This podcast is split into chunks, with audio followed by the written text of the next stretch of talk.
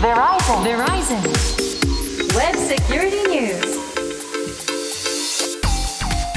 ェブセキュリティニュース。通信技術企業世界最大手の一つベライゾンがグローバルな視点からインターネットセキュリティウェブセキュリティの今を伝えるプログラムです。お話を伺うのはこの方。ベライゾンジャパンの森マークです。よろしくお願いします。はいベライゾンジャパンソリューションズエグゼクティブセキュリティの森マークさんです。よろしくお願いします。ます。進行は私ちぐさです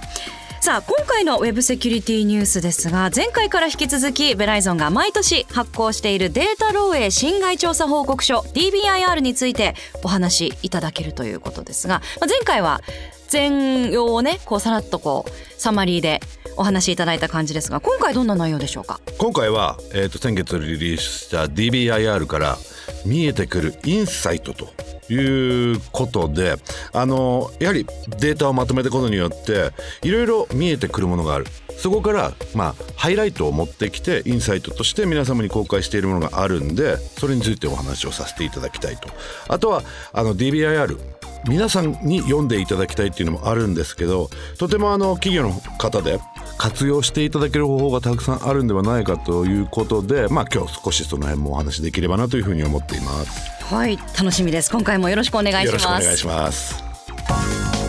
Verizon. Verizon. Web Security News. さてベライゾンがリリースする DBIR につきましてまずは先ほどもお話にありました7つの重要なインサイト。これはどういったものなんでしょうか？はい、えー、とインサイト洞察ですとか、まあ、あの本質を見るという意味で使われる言葉なんですけど7つのインサイトというのは今回、えー2023の、DBIR の中で見えてきたものをあの最もあの重要なポイントとして、えー挙げてきているものです。なのであのそれを見ていただくことによって今年何が起きていたか実際のデータからあのこういうことが見えてきたよって数字的にももちろんあのお話しさせていただいてるんですけど一つのインフォグラフィックで、えー提供させていただいてるものです。なるほど。ではその7つのインサイト具体的にどんな内容になっているのか一つずつ見ていきたいと思います。ぜひこれお聞きになっていただいている方2023年の DBIR のホームページ、えーアクセスしていただきますと重要なインサイトという項目がありますのでそちらからあの見ながら聞いていただくとより分かりやすいかもしれません、えー各インサイトごとにあるパーセンテージも表示されてるんですがまあこの数字たちが一体どういう意味なのかについても詳しく聞いていきたいと思います。それでは見ていきましょう。まずは一つ目。なりすましが増えている。50%これはどういう数字でどういったことなんでしょうか？今回の、えー2023年の、あの DBI の中で見えてきた数字50%なりすましが増えている。これはソーシャルエンジニアリング攻撃の中で、えー50%の攻撃がなりすましをしていると。特に今年のなキーポイントで出てきているのがあのプリテクスティングというやはり特定の人物に対しての攻撃をするときにその特定の人物の周りにいるであろう人になりすまして信頼を得て攻撃をするというような巧妙な手口を使ってきているソーシャルエンジニアが増えていると。うんしかもちゃんとじっくり時間かけて本当にあのそういう人物のようにすごい演技力ですよね。あの何回もやり取りしたりして信頼得てからガッといったりするっていうパターンもありますからなかなか見抜ける力を養うのも大変ですよね。大変になってきますなので SNS とかで自分の情報を出すときにとても気をつけてくださいって感じですね。ありがとうございます。どんどん行きましょう。続いて二つ目。データを取り戻したければ金を払え。ランサムウェアです。ランサムウェアか金を払えって言ってます。これ24%という数字がありますが。24%と数字はあのデータ漏洩した事故の、えー件数の中で、えー、と24%の、えー漏洩事故の中にランサムウェアが絡んできているという数字なんで。で。実はこれ横ばいではあるんですけどやはり使い方があの変わってきているという部分があって今までだったらランサムウェアは身代金、えー金を払えで最近になってくると、えー暗号化しないでデータだけ取ってで、えー金を払えというようなランサムも増えてきていますんで、まあ、これも来年ちょっと変わってくるのかなと思いますけど今年は、えーランサムウェアデータが暗号化されてしまった金払えで解読した後にデータを流出してほしくなければ金払えダブルでお金を要求してくると この金を払えっていう一言はすごいパワフルなワードですね。24%。7つのインサイト3つ目は脅威が増加している。32%以上。この一文も怖いですね、これはあの Log4j という脆弱性このあのポッドキャストでも少しお話ししたんですけども、2年前になるんですけど、はい。あのその中で何をこの数字は指しているかというとあの Log4j のようなアプリケーションに対してアップデートがあった時にスキャンを行う、悪い人たちがインターネット上にある Log4j を対象にえスキャンを行うと。でそのスキャンの結果パッチが当たってるか当たってないか見える。そこから攻撃していこうではないか。であのやはりアップデートが出たすぐにアップデートしなければいけないっていうのが今年、あの見えてきているとでこの32%以上もやはり、あの30日以内にスキャニングをしているというところが32%増加しているというのがあの数字として現れてきていると。なるほど。数字としては今後この数字どう推移すればマークさんはし下がればいいんですけどどんどん下がってでもどんどん上がっていくと思います。あの脆弱性の発表ももちろんどんどん早くなってるしすあのパッチもどんどんどんどん新しく出てきてるんで、それをタイムリーに当てていかなければこの数字が増加することによってすぐにアップデートがあった場合にはスキャンがかかってしまう。でテクノロジーもすごく進化してるんですごく早くインターネットがスキャンできてしまうというのがあるんでやはり自分たち守る側としてはやはりこの数字が増加すればするほどパッチを早く当てなければいけないというのが目的になってます。うーんなるほど。この数字はやっぱりゼロにはえいつまで経ってもならないじゃないですか？例えばじゃあ理想だったら何パーセントをずっと維持してればなかなかいい。これはもうあくまでも敵がこういうことやってるわけですか。らスキャンをしてるわけだから。それに負けないようなネットワークだと自分はゼロに持っていけるわけですよ。うね。であとは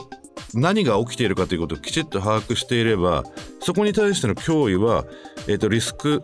脅威を低減できると。あとすぐにパッチ当てられない。じゃあパッチ当てられないような環境にあるものは完全に省いてしまおう。もしくは、えー、と他の回避策を使ってそこが攻撃されないようにしようというのを考えていかなければいけない。なるほどでは続きまして4つ目はこちら。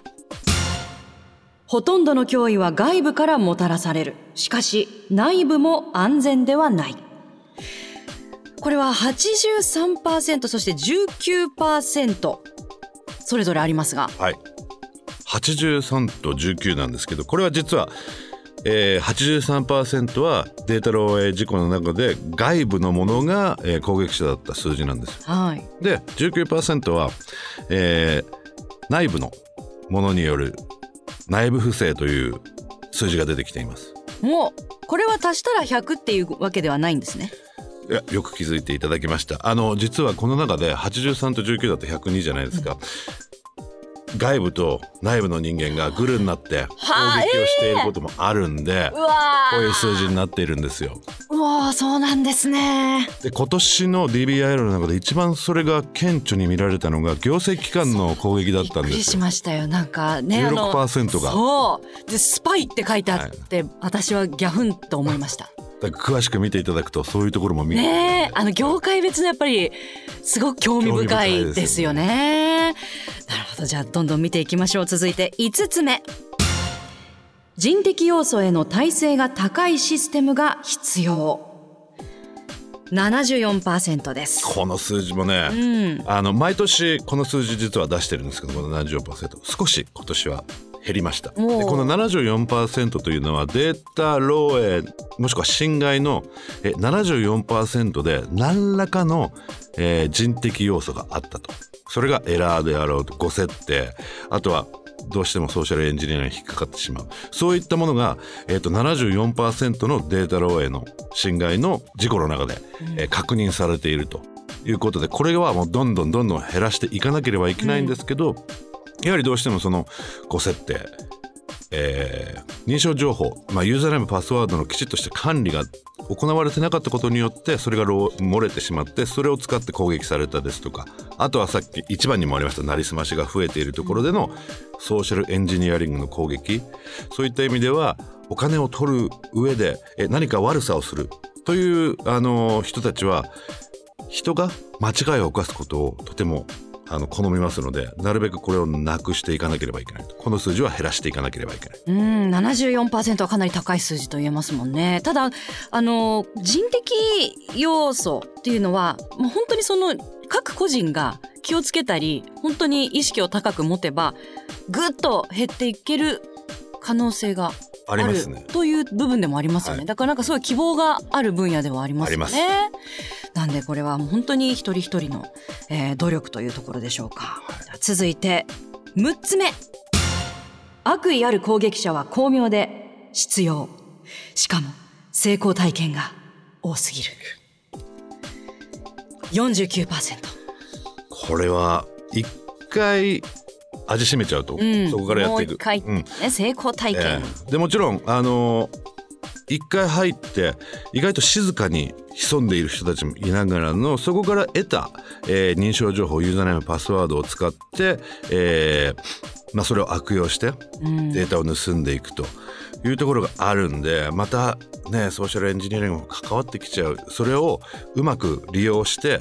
一回攻撃終わった後でもそのまま続けていってしまう。ようなこともありますしこれねどうやって防げばいいのかなと思うんですけどね。ねえ。逮捕していくしかないのかなというふうに思うんですけどね。やっぱりまだその逮捕されたり検挙されたりっていう数が圧倒的にまだ少ないです少ないですね。よね。なのでもうこういうことをちょっとでもやったらこれだけの罰が与えられるんですよっていうのがもっとこう例としてね前例として増えれば抑制されるっていう部分もあるかもしれないですね。これはもう国境を越えての問題になってくるんで、うん。どうしても一つの法律でそれが裁けるかっていう大きな問題もあ出てきますんで、ーううん。ん。もう世界全体で取り組んでいかないといけない、はいですね。この成功体験だけは与えてはならないと思いますね。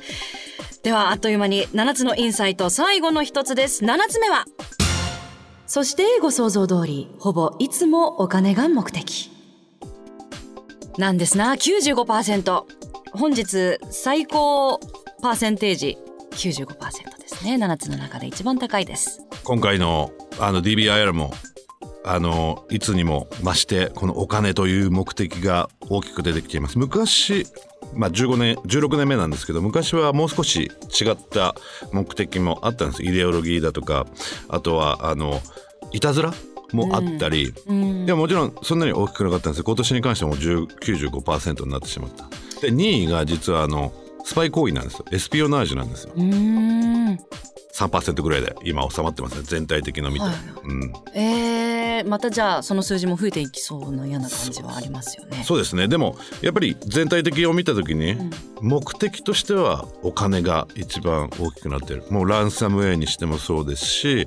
なりすましにしてもそうですけど最終的に何が目的なのかっていうとお金、でエスピオナージュも実は機密データを盗むことによって、そのデータを売りますよってもできるわけじゃないですか。結局はお金に戻ってくるというかね最終的にはお金がっていうところなんですね。でもあのこの95%の数字も、最近組織的犯罪グループがこういうことをやり始めてるでこれ全てにおいて言えるんですけど組織的犯罪グループがとても大きく活動をしているというところでもう組織的にいろいろやってるで組織は運用を続けていくのにお金が必要なわけじゃないですか。でそういうところもあの大きく影響してきているのかなと。なるほど。いや今のサイバー攻撃の傾向この7つのねお話伺うだけでもすごくよくわかりますよね。あのぜひまだご覧になってない方ホームページから重要なインサイトという項目チェックしていただきたいと思います。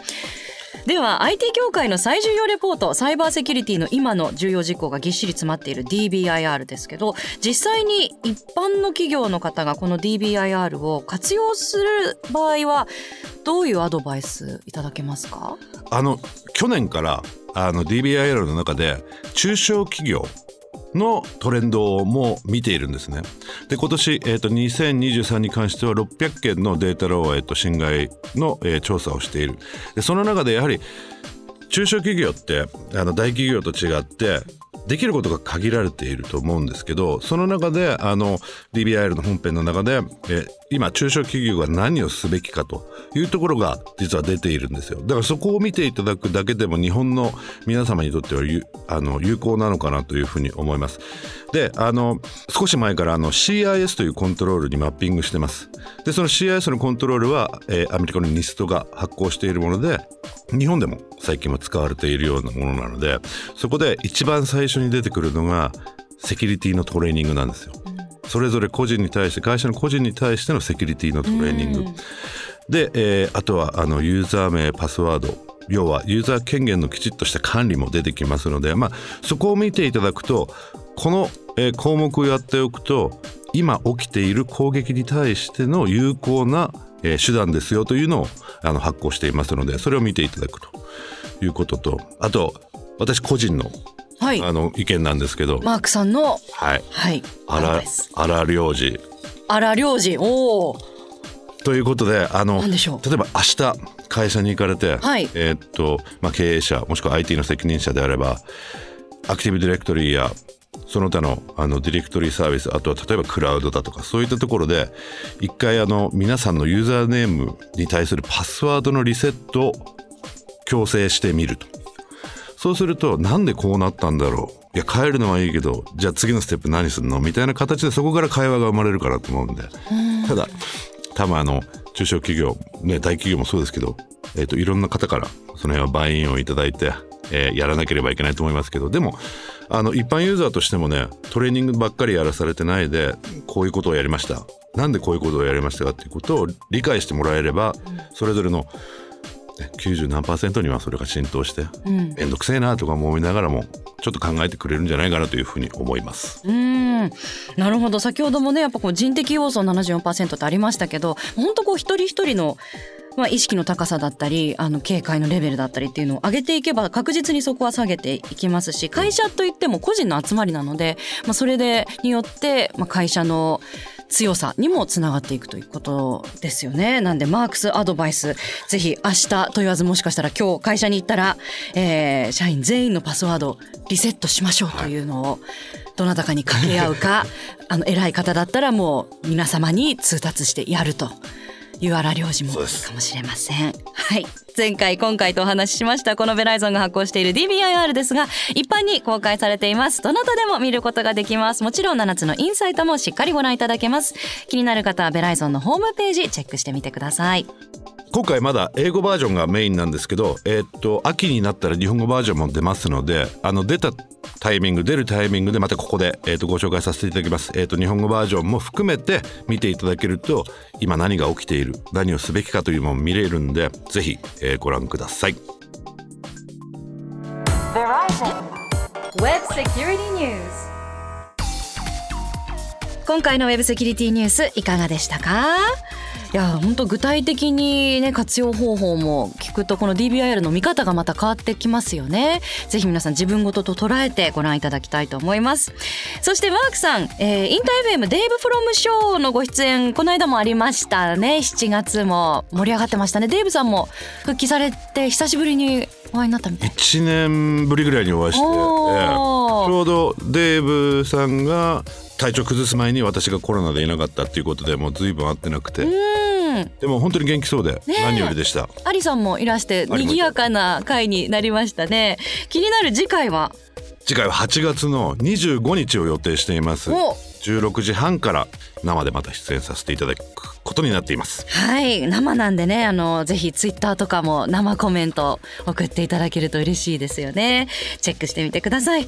ェブセキュリティニュースここまでお届けしたのは？ベライゾンジャパンの森マークとちぐさでした